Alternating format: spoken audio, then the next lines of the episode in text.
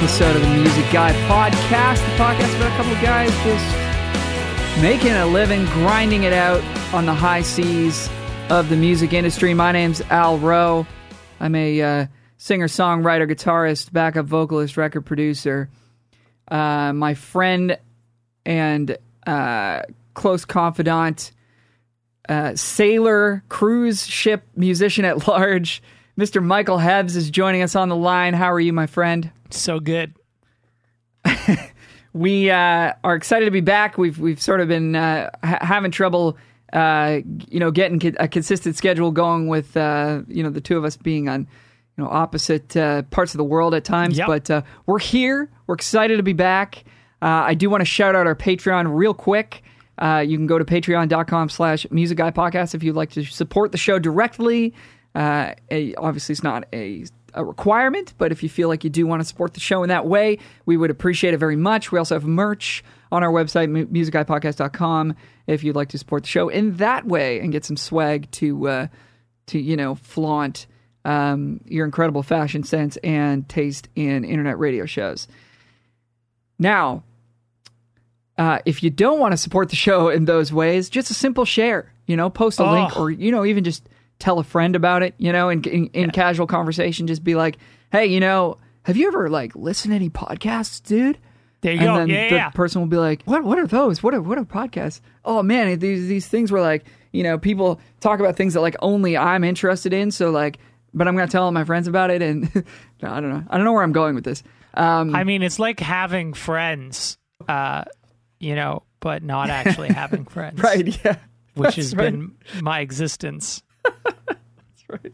Yeah, you get the feel of like sitting, sit, chilling, ha- you know, having a beer with uh, with a couple of people and, and chatting. It's nice. I love. I, I listen to podcasts. Yeah. constantly. I've always got something on the go on my phone. When I go walking the dog, I slip my headphones on, listen to you know 15, 20 minutes of something. It, it, it's good. It's something to just sort of keep my uh, yeah keep my mind um, occupied, I guess. And you can learn a bunch of stuff. And, and anyways, uh, I don't know where, where I'm going with this. Just tell people about the show if you find it interesting. Uh, we always love it when uh, new new folks come on over and listen. So we would appreciate it. It helps more than you know. Michael, let's get an update on your situation. I am still on the boat. Um, the currently this boat that I'm on is in quarantine, um, just because of COVID restrictions and whatnot. Um, I'm not sure really what I can talk about, but yeah, I'm in quarantine. I've been in quarantine for like last week. I'm in quarantine for like another week.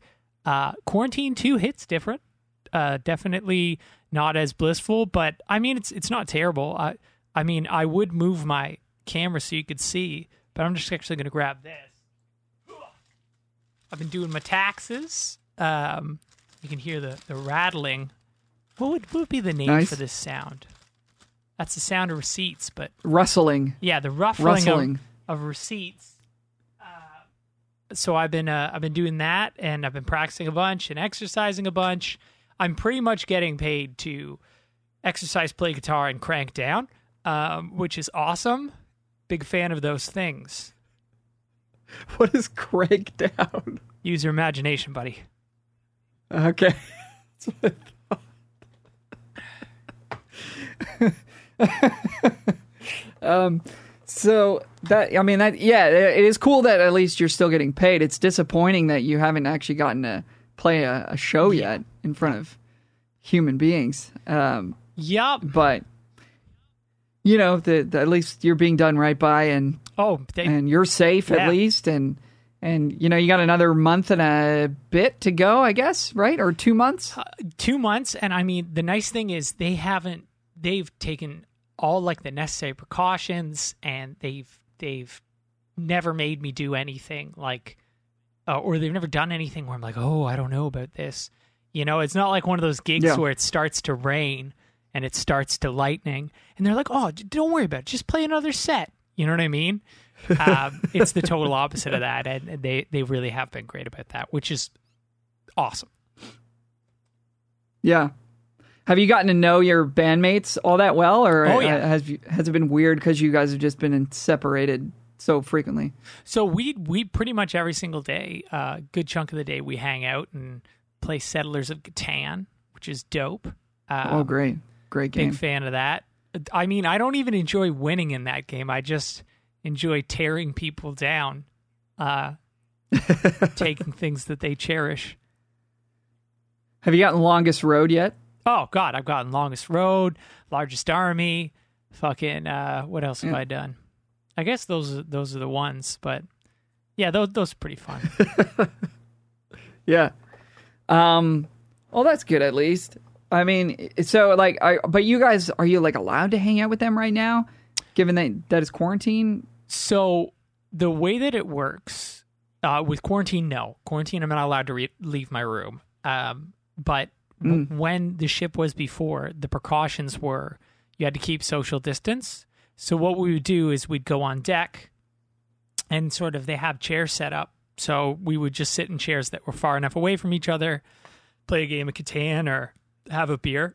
I've definitely been drinking too much uh, on this cruise, mm. but you know this this uh, well, when it's free, you know what yeah, are you supposed to do? It's not free. Uh, this one liter oh. bottle here. Is uh, about down Dear to God. like fucking point zero one of a liter. I've had that for oh my god, like maybe two weeks. So that's not good. Maybe three, maybe three weeks. Time time travels differently here. Um, that's not bad. You know, like it's better than a couple days. yeah, yeah. This is true.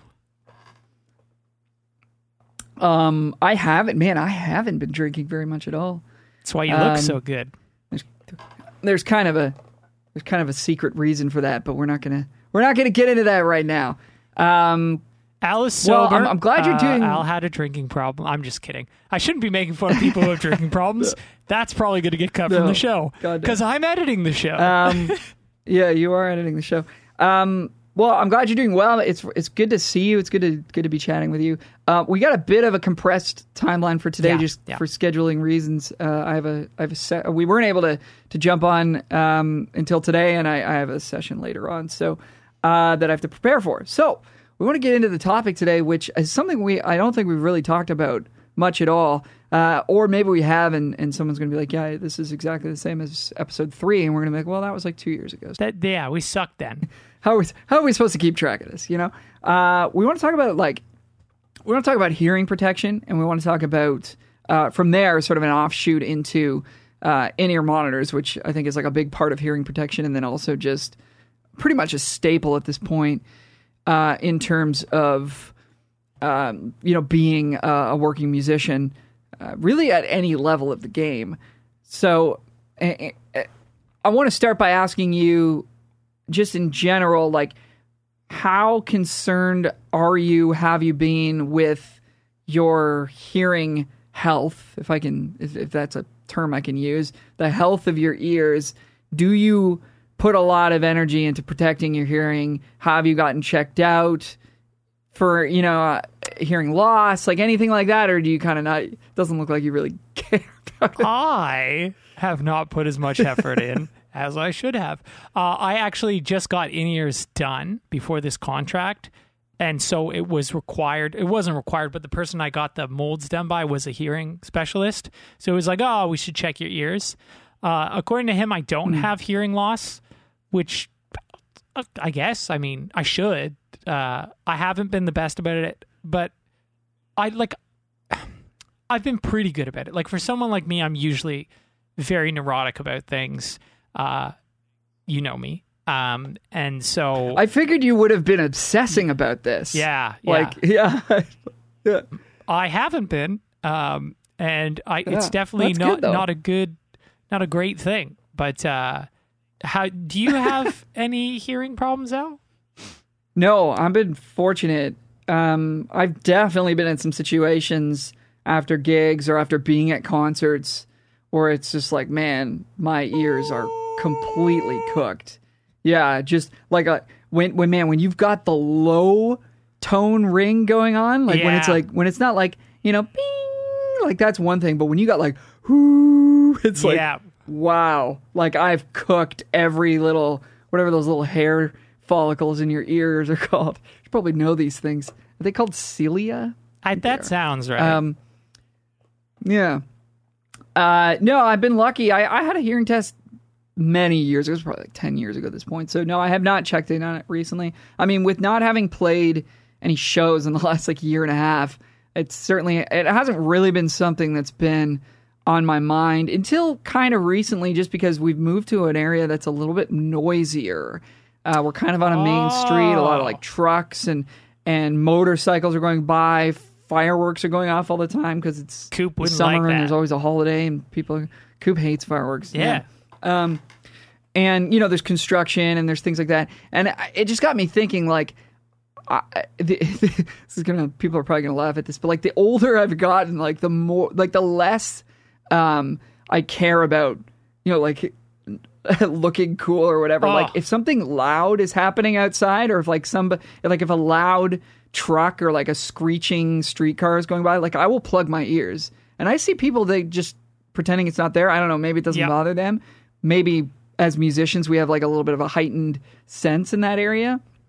But man, like even like putting away the dishes. If I'm emptying the dishwasher and like putting plates in the in the cupboard or something, like the clattering of that is like is is- Really? is, a little painful to me. I Yeah. wonder if I- I- uh, has that always been the case, or is that in the last like five or six years? I I don't know. I mean, I probably like you know, yeah, maybe in the last five six. Yeah, I wonder maybe. if it's like you've worked out your ears for mixing, and you've they're like now sensitive. You know, like they they, they I think there's something to that. Yeah, I think there's something to that.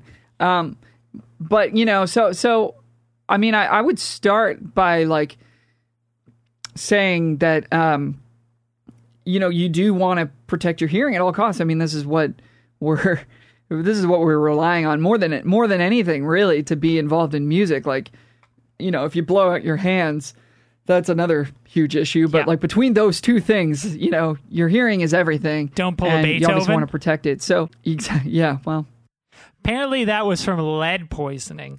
Um, but uh, one thing as well with hearing is my understanding, and I'm like 99% sure on this, it doesn't come back. Like when you lose something, it's gone. You know what I mean? So, that's what I always heard too. Yeah, so yeah.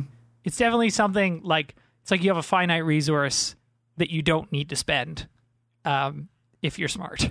Exactly. And so, I mean, I made a habit, and I've got like a few things written down here of like, how can you protect your hearing? And this is kind of all obvious stuff, but like avoiding, I wrote avoiding hazardous sounds. So, like, when you're out and about, right? Like, I made a habit, I used to commute to Humber College, uh, and the GO train here, which is like the, the train that takes you from the suburbs to downtown in, in the Toronto area, like, when it comes to a stop at the station, the screeching sound that the, the, the wheels make or the brakes or whatever is like really, really loud. So I just made a habit of like, I'm going to cover my ears when that happens, you know? Or like if a truck pulls up beside my car and I'm, as I'm driving, I got my windows down. I know it's got an air brake. It's going to, it's going to be super Yeah. You know? I, I, I, I roll up my windows, or if I roll by a construction. I mean, this is all sort of obvious stuff, but I do feel like there's a little bit of machoism out there where like people don't want to Yes. like they're in public, they don't want to. Oh, I'm covering my ears. It's too loud. It's like, yo, your ears are, you know, your most important asset, uh, as we've sort of said, and especially if I'm on the way to a session or if I've got a track to mix, like I need to be dialed in. That you know that that loud noise could affect my perception, uh, you know, of sound for a little while going forward, and that would be destructive to what I'm trying to do. So that's kind of an obvious one. One that I think people, um, you know, make a, a mistake of a little bit more often is just keeping their listening levels low, especially guilty of this. when you're mixing Yeah, yeah, especially yeah. when you're mixing. Like one of the one of the things that's been the most consistent among all the content I've watched, all the subscriptions I've paid for for like Mix with the Masters and Pure Mix and like Pornhub. learning from all these engineers. OnlyFans. There you go. Uh, Dave yeah. Pensado has an OnlyFans. Bet you that guy is a hog, man.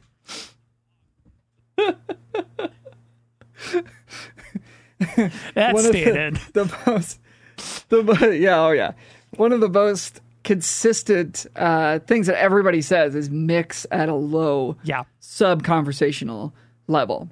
And it's more efficient, isn't it? Well, it's it's easier to hear, hear detail, Yeah. it, which is one of the main. But that that coupled with your ears are going to get fatigued, and once your ears start to get fatigued, you're no longer making objective um, decisions or or proper subjective decisions. Uh, so. Yeah, so you know you want to keep those levels low. You can turn it up every now and again to see what it sounds like when it's loud, and that's that's valuable too. Or if you're just trying to get the the feel going, or if you're in a if you're in a tracking session, turn it up loud. You know, because everybody's there, they want to feel pumped up about what they play. Yeah. for sure. But if you're mixing, um, you know, mix quiet. If the client wants to listen, crank it up. Let them sit there on the couch at the back of the room where the bass is heaviest. Leave the room. Let them listen. You listen from outside the room. You can hear, you know, another perspective on the mix that's at a low level. So just be really careful. With the s- sound levels thing as well, is because we're, we're talking about hear hear protection, ear protection, uh, and in ear monitors. Uh, one of the things that I've been struggling with is making sure that I'm not turning up my in ear monitors too loud. Because I have pretty good Yes. isolations. Isolations. Wow, my word thinking. Uh, I have pretty good isolation with mine, and I feel like I turn it up louder than I need it to be. Uh, obviously, you're not turning up music loud, but one thing in terms of keeping sound levels low is like fucking having a drummer that isn't just wailing on the kit, um, you know, Yeah. or is capable of not wailing on the kit, you know, at something like a bar where you only can get wedges or something like that. You know what I mean? Um, that's yeah, we're in a small rehearsal room, Yeah. Fucking pisses me off, man. and that goes for that goes for guitarists too. You know, we're not Yeah. we're not innocent there. Like Oh, turn your amp down, Yeah. face it to face it towards yourself, lean it up on something so that you can hear it well, but you're not blasting everybody else. And you know, because the singer um, then has to turn up their microphone, and if it's all wedges, then then you start getting feedback, which is some of the most destructive stuff you can have in terms of hearing. So just yeah, I mean, keeping keeping your levels low in rehearsal and and on gigs where possible, obviously, is a great great idea. Um, but you know, sometimes that's not. Uh, oftentimes, that's not enough. I mean, I know a lot of I know a lot of people who wear earplugs regularly to rehearsal, even if it's Yeah. like a chill gig and the drummer's not wailing, because those in a small room, even a cymbal that's being hit somewhat lightly, you know, over the course of a few hours is gonna gonna hurt you. You know, that's what really gets. Uh, that's what really does the damage is prolonged exposure. You can Yeah. hear a loud thing for for two minutes, and then you know you might have a little bit of ear fatigue for a bit, but you'll be fine. But if you know if you're four hours of rehearsing and it's too loud, that you know that's where you can really do some some serious damage. So um, I know a lot of people rocking earplugs. I remember a lot of people, or you know maybe I'm misremembering this, but I remember a lot of people getting the musicians earplugs because I think they had like a, a a presenter come to Humber College when we were all there and show us like how great they were. I got them and I didn't like them. And did you ever get? Did you ever get those? I got them when I was really young, and I would have hated any earplug ever. But I mean, there's something to be said about. I only got in ears like two or three years ago, like proper ones, and I never. I think I got ear musicians earplugs when I was 16, and then I lost them a few years later because I'm an idiot, and I never re got them. So I, Mhm. I, I never felt the need to, like, I always ended up just getting the equivalent version because the advantage with the musicians earplugs is you have different sort of attenuators, I guess, whatever you'd call them, and you put them in, and it's like this cuts it down by like five dB or ten dB. Uh, but you can get that for like fifty bucks from like like the Planet Waves ones you get from like Long McQuade or if you're American um, Guitar Center, you know. So yeah, Yeah. it just doesn't seem they didn't seem worth it, but I could be wrong. Yeah, the idea with those was supposed to be that they would literally like turn the volume down evenly on the sounds that you're hearing because most people know if you put earplugs in, it actually changes, you know, what you're hearing uh, in terms of the, the the the the sound quality or whatever, right? Yeah. Like you're getting only like really sub low stuff, and you're getting um, you know very little high end information. So these were supposed to sort of turn. I just found them to be the worst of both worlds. Like I, I found they didn't give me enough protection, and like it still didn't sound good to me. Like I felt if I wanted to plug my ears, I would just use proper earplugs and take them out at you know if I'm at a concert, like take them out every now and again for a minute or two to enjoy the the music and then put them back in. Like that's sort of been my um, strategy with that. I feel like you know? all of them are gonna be an adjustment, whatever. Like every time That's true, the yeah. first person puts in in-ear monitors, I feel like that's actually I don't know. My first experience with in-ear monitors was actually amazing, but pretty much after that, for months and months, and still I'm getting used to them. You know, like guitar doesn't hit the same through them. Um, Mm-hmm. and like just hearing yourself that loud and that like close mic'd and I'm I'm assuming for singers it's a fucking mind fuck. Um you know, so for it's- singers, I an think it's adjustment. amazing. Yeah, yeah. Well, there you go. I think for most, I think most singers, unless you're the type of person who's been performing on wedges for like True. decades, I think most singers find um, in ears to be just life changing in terms of like saving your singing voice because you're Yeah. not going to over sing when you can hear yourself clearly and protecting your hearing uh, from you know the band that's around you. Uh, I, I think it's yeah. I, I think for singers, I, I know guitar players, bass players um, have a tough time with them sometimes, um, but we I have potential solutions for that as well. Um, I just want to throw out there in terms of earplugs, getting custom fit earplugs, I think is a really wise, I would even say it's a sound investment. you think about really? Do tell. Um, I, I, yeah. I've never uh, I've never I've I've only had the musicians ones and I was too young to really be objective. Um Well, I mean, the musicians ones are custom fit as well. I just what I found mean, the whole yeah. like filtering attenuation thing to be kind of silly, but um, but that was my experience. But the yeah, just full on earplugs that are custom fit. I think it's important. I, I've I, you know I've got probably weird shaped ears or something. Like I find the the foam ones that expand in your ear, like you know, or you know, just the ones you would get for like twenty five cents at a from like Shoppers at Drug a Mart. concert or something. Yeah, or like shoppers. I, I just find those to be uncomfortable. Um, so I think you know the comfort of having customs is nice, as well as you know they're probably providing a little bit of a better seal on your ear as well there you go. to to protect it. I got I got mine at Costco for fifty bucks. Most Costco's have a hearing center where they make hearing aids, um, but they have all the technology to do a ear mold and make you just some silicone earplugs, and that's what I did. I got them in bright pink Fuck so that I would not lose them if I dropped them somewhere. And uh, I've I, I use them for sleeping actually a lot when I'm like away from home and there's weird noises or I'm, like, see. Yeah, yeah. weird hotel room or something. I'll use them for sleeping, but I'll also throw them on, um, you know, when I'm in the audience at a concert or at a rehearsal.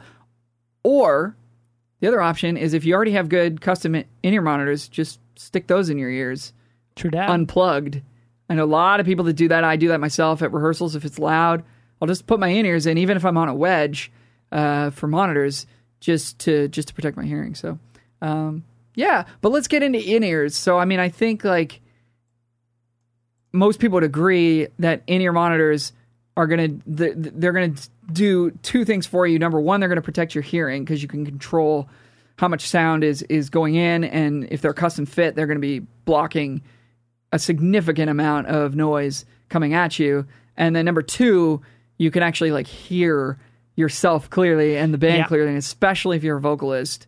Um, you know, uh, most singers would would know like being able to hear yourself well uh, is is super super important for your vocal health and for you know just performing well, right? So, Yeah.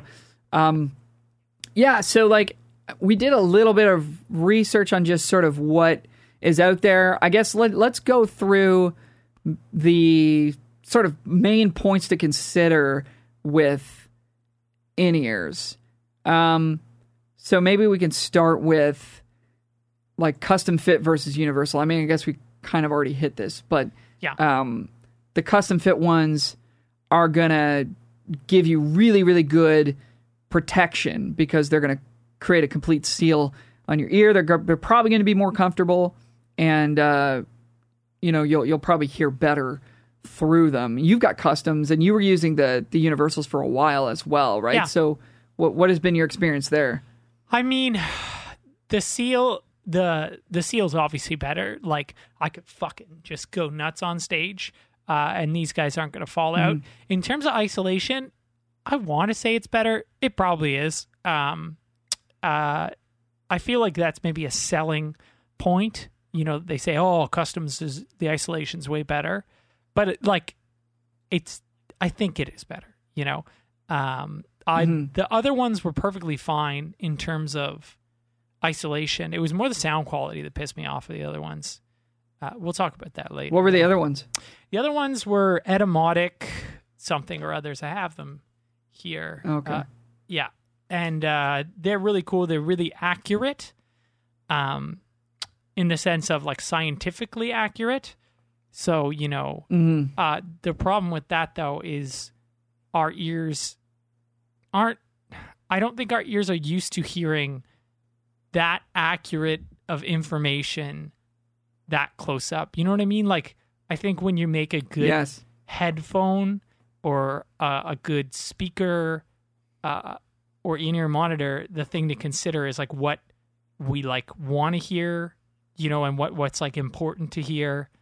Um, but Mhm. it's hard, right? Because like you would think for mixing too, for like speakers, it's like oh, you just make them as accurate as possible. Now I don't really know what I'm talking about, but I think that there's like things to consider, like the NS10s. You know, like would you say they're accurate as possible, or they're just kind of they're a proper representation of the sounds that people are going to hear? I just found that when I played through my Etymotic Yeah. in ears, the high frequencies were just like, what the fuck? Like there was just so much of them. Every time I hit my guitar, it was like a slap in the face. Um, yeah, so very passionate about that. Yeah, that's that's very fair. I think like making something sound accurate versus making something sound musical are two sort of competing uh, Yeah. goals. And I think if we're talking about in ears in the sense of a live setting, which I think is where they're mostly used and where I would recommend, I wouldn't really recommend anybody mix on in ear monitors, although Yeah. you, you could. Um, you know, that's where you're going to be using them the most. I don't really find that accuracy is that important. Uh, Yeah. In a live setting, I I just need to hear the elements I need to hear in a way that I want to hear them. So, that, which which what exactly what you're saying? I don't really care about accuracy. I just want it to sound good. I mean, one thing which is cons- which is different than accurate, right? to consider though too obviously you want it to be like in the ballpark though because you know you are kind of sometimes maybe like dialing in your sounds based on what you're getting through them and stuff like that like that was one of the That's things true. Yeah. but it's hard right like because the speakers that are that are projecting your sound like the main speakers those aren't accurate. Like th- those aren't Yeah. at least prioritized as accurate only. So like it's just it, it is a difficult thing. I just think that uh there's definitely more to making a headphone or an in-ear or a speaker good than just being like oh w- it'll just represent the sound that it's fed 100% you know so 100%. Yeah. yeah which is a, which is kind of impossible y- anyways because yeah. there's so many other factors going on but but i agree with you yeah I, I totally agree with you i think making something sound musical is probably more important Yeah. uh, especially in a, in a live setting um, so definitely something to keep in mind um, we can talk about number of drivers which you'll see if yeah. you're looking up in ears they'll be like oh this one's got this many drivers this one's got 15 drivers a driver is a speaker as far as i understand yeah um, i think I think there's another word, armature, which uh, I think also means the same thing. But uh, the, the idea with those is the more of them you have, uh, and this gets back to your accuracy point, the more of them you have, the more accurately, quote unquote, you can, you know, recom- um, uh, represent the the sound, right? The more speakers you have, if That's one's covering only yeah. lows and one's covering only mids and one's covering only top, then then you have more control and, and more accuracy and more high, you know, resolution, if you will, on, on you know, reproducing the, the, the, the sound that's fed into them. However, there's a bunch of uh, other things that come into play, like the crossover uh, technology, which is basically what decides which frequencies go to which drivers. Yeah. Uh, as well as there's there can be some phase problems as well with uh, with having multiple drivers. Uh, so I hear. I mean, it's a very small, you know, they're very small, so the distance between them is is is quite quite minuscule. But I have heard that there's there can be some phase issues. I personally have had dual driver inner monitors for like 15 years, and they still work great.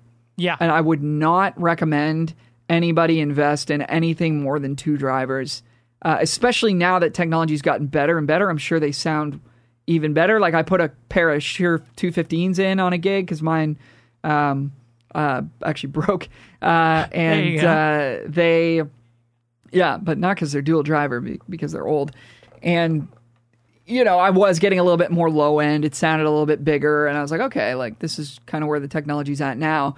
But again, think about live. Like we're not mixing, yeah. you know, a hit record on these things. Like I just need to hear my vocal and the the kick drum, the snare drum, and my guitar, and like a little bit of bass and a little bit of everything else that's going on, and I'm good. So I, I think I would avoid chasing the like the highest end Yes. possible, you know, 15 drivers, $2,000 thing. I would avoid that. Um, I just don't feel that it's necessary. It- depending on your situation, right? Like if you're fucking Shawn Mendes or Ariana Grande, Grande, Grande, Sure. Um, like I Grande. feel like every fucking show you could try out a different set and then be like, oh, this one's great. Yeah. Like these these are the ones I like. But yeah, for people like us who have a finite resources, I the hearing specialist I went to has a lot of experience with these. He said multiple more drivers isn't more better. Um, uh, my grammar's Yeah. great. Uh, I think mine are three. Um, I like really I just bought them just because that's what they, you know, like it was a particular company, and we'll we'll get into that later. But uh, yeah, more drivers Yeah. isn't necessarily more better. Um, because yeah, there's only so much sound that can get into your ears at that point. You know, like Yeah.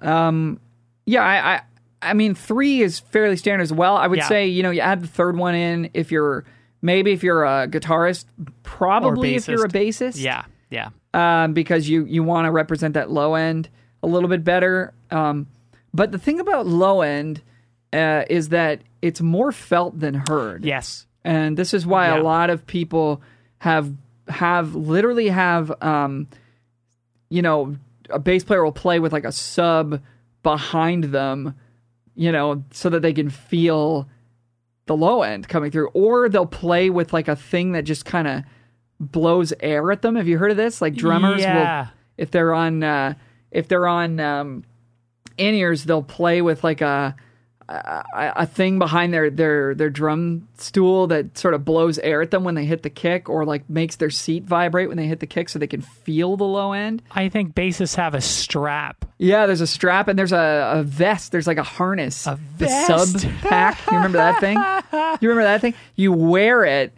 You wear it and it hooks up to your rig and it vibrates based on what you're doing. So it doesn't actually make any sound. It just vibrates. But then you can feel uh, the low end and it gives you a perceived sense of low end. So there's options there as well. But yeah, so that that's something to look into if you if you have in ears and you're having trouble sort of adjusting to the fact that you're not feeling the air move, Yeah. quote unquote, as it- you know, as it were, when you have an amp behind you.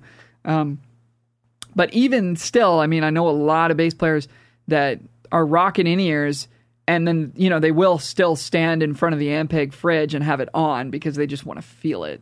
They Yeah. won't have it crushingly loud. They just it's just there to to give them a little rumble. There's also I think a a floor mat that you can stand on that vibrates. Jesus. Uh, and uh, yeah, I think it's cool, man. I think it's I think it's a great It- solution. it is cool, but it's funny, but it, it that is Yeah. the truth though, is that you Yeah. feel those low frequencies way more than you really actually hear them.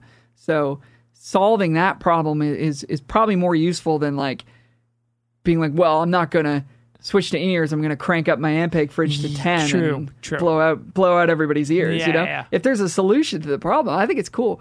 But um, so let's talk a little bit about. I guess getting a good mix. You wrote that down. I think that's like a really good oh, I'm so topic bad to get this, into. yeah. Getting a good in-ear mix when you're using these? Like, do you do you have any tips or experience or like Ah, about how to do that? I mean, I, On the guitarist end of things? I would imagine that having a hand like someone like you who understands mixing, that would help. I mean, I don't think it's a requirement, but you know, just like principles of like if you're doing stuff in stereo, like where stuff goes in the stereo field, and yada yada yada. But um, no, I do not. I'm fucking horseshit at this. Yeah, well, Help if you out. have You're a really hope. good monitor engineer, it makes such a huge difference.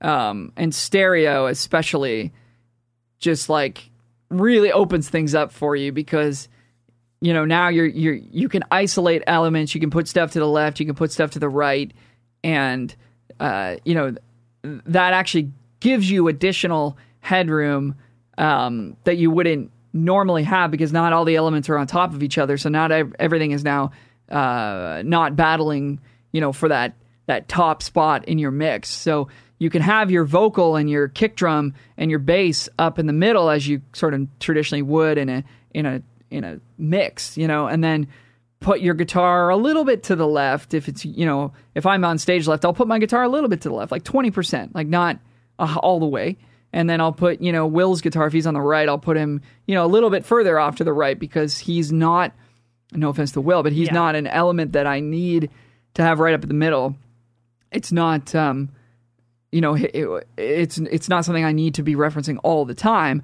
um, but i want to feel like he's in the stereo field and that he's uh you know uh, he's there and I can hear what he's doing, right? And then you know the lead singer, if it's not me, if it's somebody else, I'll have them right up the middle as well. Um, I've heard people say that that oh, stereo mix is not the way to go, uh, but I think they were wrong.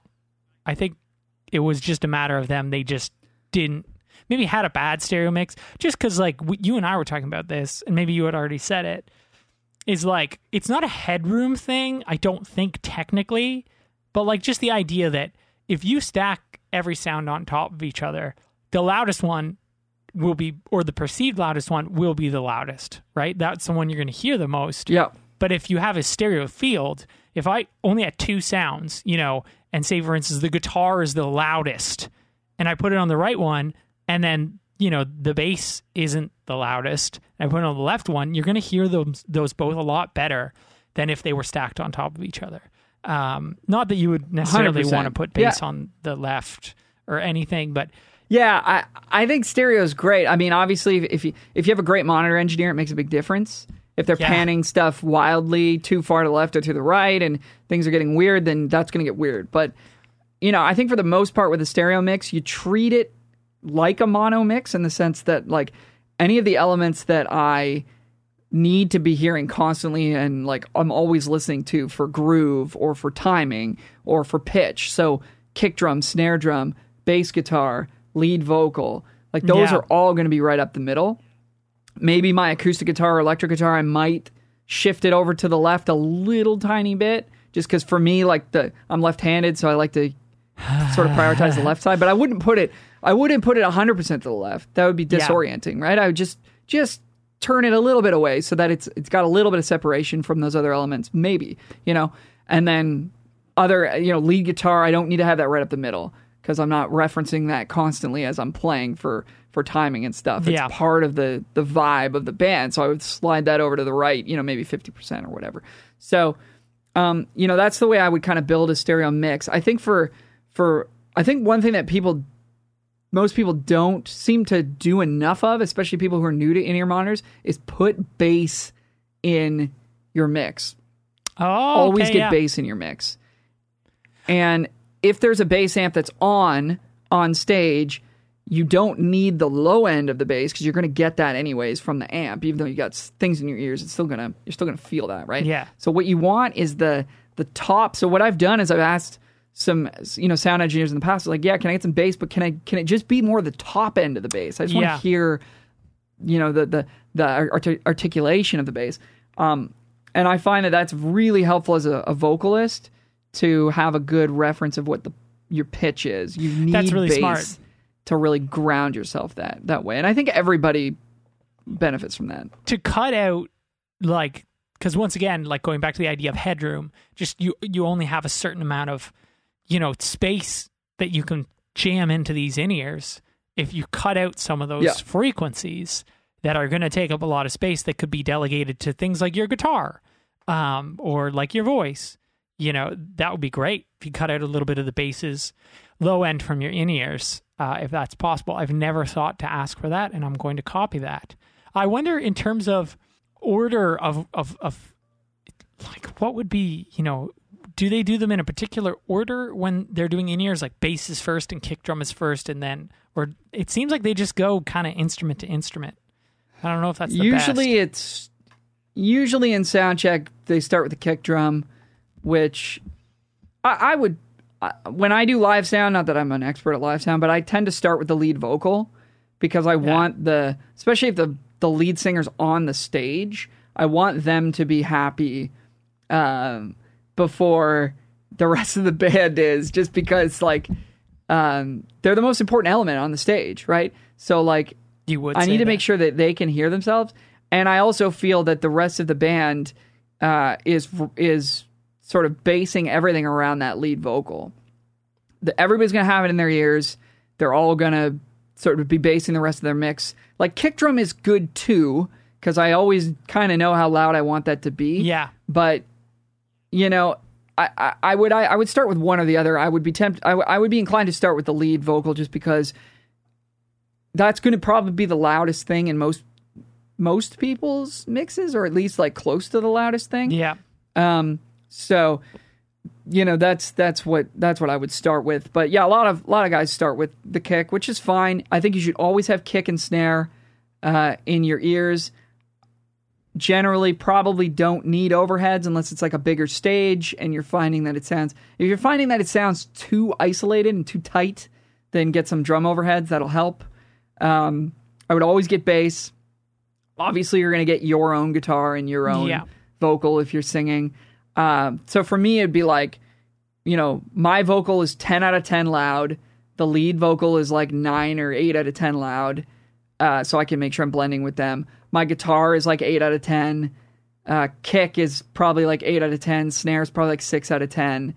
Bass is maybe 5 or 6 out of 10. And then the rest of the band is, you know, 4 out of 10 or something. Yeah. You know what I mean? And then if it's stereo, I'm going to spread them around a little bit. That's sort of what I would would go with. And obviously, you got to kind of go by feel, but I think uh, that's sort of the rough template, at least, of what, what I would do to, to get started. Fair enough. Um, so you know, so let's just jump um, to just a couple of of different options here. So, uh, if you're on a budget, there's a few things to consider. Uh, number one, the universal fit in ears are totally fine. yeah. The Shure SE 215s, they're about 200 bucks for the earbuds. They they've got foam on them, so they do plug your ears reasonably well. They sound great. They're reliable. They they're durable. I know people who prefer these to the custom ones. Definitely. So if you're on a budget, or if you're not sure if you want to take the plunge on, uh, you know, picking up some of these pun intended, uh, picking up some of these in-ears, just try the 215s. They're going to work great for you. And then if you decide you want to buy a more expensive pair or custom pair, then you'll always have these as backups. Backups are a good your, thing, baby. Your main pair, yeah, your main pair will break, your cable will break eventually, and you'll have to get it repaired, and you'll need another set. So there you go, you'll be set. Um, in terms of customs, I use ones from Westone Audio, which is an American company. I've had them for 15 years. Like I said, they work great. I've had them repaired a couple times. The company was nice about it. Uh, $300 US, I think, is the lowest you could spend on a custom from them. Yeah. Um, and I think that would probably do you just fine. Like I said, dual drivers. Uh, they go all the, all the way all the way up to two grand US for their their most expensive model. I don't think it's necessary. I think the dual drivers is fine. yeah. Um, and based on my experience with them, albeit mine are quite old, I I, I think uh, they're a good company, and I would I would recommend them. Uh, there's another company that's um, Canadian, which I know a lot of people are are using, and uh, Seems like uh, they're, they're called Plunge Audio. Yeah, everybody, and I know they've got amazing customer service, Oh. and they they do deals for um, you know, I shouldn't say they do deals. I don't want to speak on their behalf, but I know that some people have endorsements or or sort of different things worked out with them, yeah. and that they they do like to support uh, Canadian talent. So I, I would highly recommend uh, Plunge Audio. They're a bit pricier. Yes. Uh, there's their their models starting at sixteen hundred Canadian, um, but I think if you're a serious player, if you're if you're really if you're touring a lot, um, if you're you know if maybe you can um, uh, if you can afford it, you know I know they're a great company. I've heard their customer service is is through the roof, and uh, would also recommend Plunge Audio. One of the bummers is that you can't compare. Like, so say for instance, if your buddy has plunge in ears, you can't listen to them yourself because they're custom. You know, they're not going to fit in your fucking ears. Yeah, Um, so like, like that's the the thing that sucks about it. It really is a leap of faith. I have the analog Unity in ears, um, and they're I think they're the three driver ones. A lot of bassists get them, and like they sound good to me. They sound like miles better than my Etymotics. My Etymotics were five hundred dollars for a universal pair, um, and uh, yeah, no, I, I like the analog Unity a lot better. But one of the things that's nice about buying something a little bit more local, and this might just be the experience with just plunge. I had a buddy who bought like literally, you know, not the nicest in ears that you could buy, but pretty much, you know, like I think it was beyond two thousand dollars, maybe even three. Um, and what those in ears coincidentally had broken within like a month or two of owning them. And so, you know, you send them down to the company, takes them a few weeks to because it was a big company, it takes them a few weeks to, you know, get it fixed and sent back to you. And they charge you, um, even though it was, you know, within a few months of purchasing the the in ears. Um, and so this actually happened multiple times with those particular in ears. And uh, so they ended up actually buying a pair of, of plunge.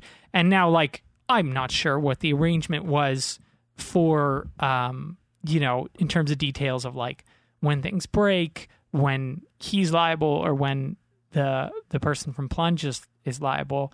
But I've heard that he's a much Yeah. more understanding dude. Uh, if you know, if it breaks, you know, close to when you purchase them, he's more understanding about it. He's definitely way quicker. Like because he's local, you can ship Yeah. them out to him really quick and he'll get them back to you really quick cuz he is a smaller company as well too. So it's like customer relations as opposed to just like, yeah, our fee is this, our turnaround is this. You know what I mean? Um, so that's Yeah. something con- to consider. Uh, I know a lot of people like plunge Yeah, and I- of that.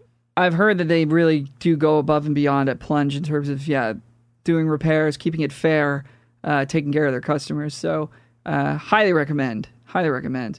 Uh, there's also Ultimate Ears, which is a very popular company in the U.S. Yeah, yeah. Uh, personally, I wouldn't bother with them. They're a bit more expensive than Westone. Um, I really don't know anybody who's had a good experience with them. So uh, I know that they're one of the first ones that come up when you s- sort of search in ears. Uh, a lot of the big American artists are using them. I, I wouldn't bother because, again, you don't need the top of the line, top of the line in ears to have a good result live, as, as we've sort of said. So Yeah. Um, yeah. the only other thing to, to get into real quickly here is if you're gonna if you're on a budget and you do this, Mike, is you just you have like a little mixer that you bought for like fifty bucks off Kijiji, and you just plug your ears right into there. You're hardwired in, which Yeah. is very very cheap and honestly, it's very effective because with the wireless systems you can get dropouts, right? So Well, well, like also too, the issue with if you're going to run in ears, it's one thing to get the buds. You can't really be like at a high level and not have buds, but you can absolutely be at a high level musician playing with big acts and not have a pack. A pack that sort of sends the sound from you know the mixer to to your ears, um, because any big gig is going to have those packs, uh, or at least most That's of them, right. right? Like, or worst comes to worst, you have to buy a pack. But I don't own a wireless in ear pack. I'm not gonna buy one until I'm told specifically I have to buy one to get a gig, because yeah, like you said, dropouts they cost a bunch of money to get a decent one. Uh, and I have my little mixer. I bought it for fifty bucks. I bought a cable for thirty bucks that um, is both a headphone cable and a guitar cable. So I plug into my guitar. That cable has another thing that goes into my ears. So I'm wired into my guitar amp. I'm also wired into my ears. That way I don't have and I don't have to spend, you know, $300 for the very basic wireless uh, setup. Also another thing as well is you have to set that up. If you're doing a throw and go gig where it's like, you know, oh, I brought my own ears, but they're not doing ears for us, you know, like you have to sit down and set up your wireless in ear thing. Whereas for me, I, I can just Mm-hmm. have it on my board um, and it's ready to go. So I'm definitely. And so you you have individual control over your guitar volume as well that's going into your ears? No, unfortunately, uh, Oh, okay. that is is the only drawback. Like, but you can't really control that on a wireless one unless they have an. X32, right? No. Yeah. So Yeah, you you I, I was just thinking if you had your own little mixer, you could actually maybe split off your your main guitar signal and your main that'd be fucking uh, dope. whatever else you're playing and, and actually have a little bit of individual control. That'd be that'd be pretty cool. Along with getting whatever the the return the your monitor return is from the uh, from the soundboard. But uh, yeah, I mean if you are going to pick up a wireless, Sennheiser makes probably the best one. That seems to be the one that everybody's using. Yeah. They they're they used to be the G3. It's now the G4. It's twelve hundred fifty dollars Canadian. It's a lot of money. Uh, Shure makes the PSM 300, which is about the same price, but you can get the 215 buds that we were talking about earlier, the the universal fit ones, along with it for a thousand bucks Canadian. So that's actually pretty good value if you if you need to have a wireless. I have a Sennheiser G3. It's worked great for me. Uh, the odd dropout, but Yeah. really solid. Just look out. We discovered this. Uh, Mike pointed this out to me before we started recording. The 600 megahertz analog frequency band that uh, some of these units will use is now illegal. Yeah, so in don't North buy a used America. one that has So that. when if you're buying used ones, look out for what frequency band. The 500 megahertz band is still okay, but if you see anything that says it's operating in the 600 band, avoid that because so that if is it's now like illegal. You cannot 625 or 650 or 600, you can't. There's a fine. Yeah. Um, and it's it's hefty. Yeah. One thing that mentioning about the, the the Sennheiser. So I just bought a wireless, which is essentially pretty much the same thing. Wireless guitar. It's like this. I, Yeah. I I don't know if if I can use my wireless guitar as wireless wireless in ears. I'm gonna flip it after this contract. I don't really need it. I just bought it for the contract. Um, you can get a deal. So the G4 series is their most recent, right? You could buy a used G3 and save money that way. But also, to if it's like the wireless guitar, the wireless guitar comes in uh, the EW500 or the EW300 or the EW100. Uh, and one of the things that the EW500 has is it's more it essentially you scan the area for like frequencies that are like free. So say for instance if I show up to a gig there's 10,000 people there there's going to be a bunch of frequencies that aren't free cuz people are using them or blah blah blah blah. So I hit my scan button and it gives me a list of frequencies that Yes. are free at that moment, right? And so it automatically switches between those um like Yes. just to keep me from dropping out. But the the 100 has a smaller list of frequencies. The 300 is a little bit bigger list. The 500 is a little bit bigger. So if you get like the difference between an EW 100, mine's an EW 100. It was like five or six hundred bucks because I bought it used. If I were to buy the 300, it'd be like 800 bucks. If I were to buy the 500, it would be like, you know, $1,000 because it was used. So that's another thing to consider as well. And I have had zero dropouts with my EW 100. Uh, and I like, as far as I've heard, it's like pretty much bulletproof. Um, there's this idea between analog and, and digital, and it's an analog one, from what I understood. Uh, some people say dig- is better. It doesn't seem to be digital for uh, in ears for some reason. Yeah. But I have a digital guitar wireless that works great. Some people say Um, that so- in theory digital is better, but I I've heard people that argue against that. Digital is newer, that's for sure. So We'll have to. Sw- well, I mean, we'll have to switch to digital eventually because all the uh, analog frequency bands are getting auctioned away.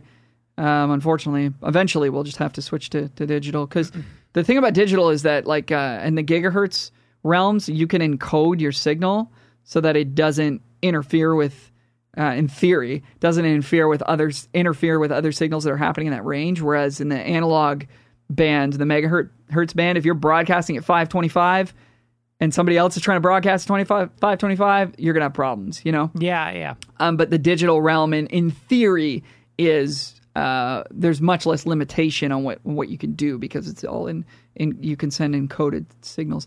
Um, all right, I got to bounce. I got to hit up a session. Is there anything you wanted to hit up before we close this one out? I feel like what are the closing statements? What are the big what are the big things that we've said? You know, like if you're if you're into if you're getting into in ears and you're new, I feel like Universal Fit's a great way to start. I know people who love those Yes. those cheap Sen- Sennheisers. Sorry, the cheap Shure 215s. Uh, problem Sure, yeah, is, 215s, yeah. if you're a singer, you're probably going to need a wireless thing. So that's a whole deal. So you'll have to get a wireless system. We we talked about a few of those. If you're a guitarist, I think uh, it's really dumb when someone uses wireless uh, in ears and wireless guitar at like a small bar stage. So you can always get the wired thing, and it's super cheap. Um, Yep. and then if you, you know, if you do want to get the custom fit, things are there.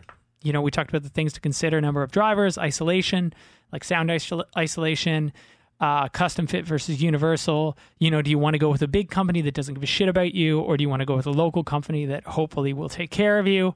Uh, and that, that's pretty much it. Um, you know, Yep, absolutely. And just you know, in terms of your hearing, keep your levels low when you're mixing. Uh, protect your ears at a rehearsal. Get some custom earplugs from Costco. They're cheap. Um, and just you know, take care of yourself. fire your drummer if he's too loud, or or she. Also, drummers always go hardwired. You know, drummers Yeah. rarely go wireless in ears because they're sitting down, so they could just plug through a mixer. Most drummers will will go hardwired. It's a great option. Um, all right, that's going to do it for this one. Thanks everyone for listening. Mike, it's good to talk to you again, man. Sorry we didn't have more time today. Oh, that's okay. Um, We've been consistent. I mean, the, as far as the last week and the week before, we we've posted episodes. I think, right? It's true. Yeah, So- we, we've been doing. We've been doing. we may doing miss a, a week here there in the future, but like we're until I return home. Indeed. Best of luck at sea. I hope you guys get out of quarantine. You can start playing some gigs. Uh, until next time, folks, musicguypodcast.com, at Music Guy Podcast on social media. I'm at Alvaro Music on social media. Michael is at Bruno the Meek on Instagram. MichaelHebs.net is the official website. Fuck yeah. Uh, and uh, we we love you. Please share the show if you enjoy it, and check out that Patreon if you enjoy it even more. Thank you so much. Talk to you soon. Bye for now.